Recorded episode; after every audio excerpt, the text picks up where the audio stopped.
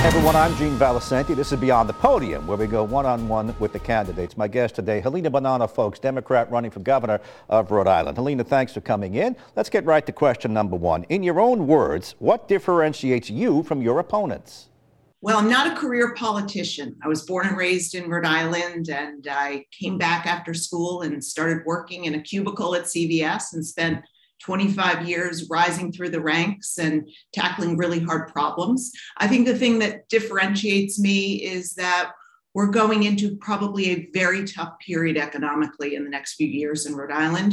People are worried about gas prices and, and the future. And I really know how to manage big, complicated things. I led two hundred thousand people. I had an eighty billion dollars budget that I managed. So I know how to get things done in a tough economic environment. I think contrast that, you know, Secretary Gorbea has proposed raising taxes on small businesses. I think that's the last thing we should do at this time. And the governor, unfortunately, is under many investigations. We rank forty-five out of fifty in business climate. And I think that we need a leader who will hold herself accountable and get the big things done in the state of Rhode Island. Question two, explain what you see, what you see as the most important issue facing Rhode Island. I think the number one issue right now is the education system for our kids. Our kids have just really struggled coming out of COVID. We know that only thirty-three percent of them passed their reading grade level tests and twenty percent in math. So I am the candidate with the most comprehensive plans around this. People can go look at helena foulkes dot com to see what I proposed. But I think even more importantly, I will hold myself accountable. What I promise people is that if I don't get our kids' scores back up above where they were before all of this started, before COVID, I won't run again. And I do think that Rhode Islanders need to have a governor who will hold herself accountable and ma- really make sure that we're sh- serving the needs of our kids in Rhode Island. But how are you uniquely qualified to address these issues? You as uh, Helena Foulkes, uniquely qualified. Well, I think that I am a really good leader. I know how to attract great talent. You can ask anyone who worked with me over my career. I led two hundred thousand people in an eighty billion dollars budget. And I think the most important thing a governor can do is attract the best talent around her and make sure that we're tackling the problems that Rhode Islanders really care about. And I think that's what makes me uniquely qualified. Example of a policy or issue that you have changed your view or changed your mind on in the last twenty years. In other words, I felt one way on this, now I feel differently. Does anything come to mind?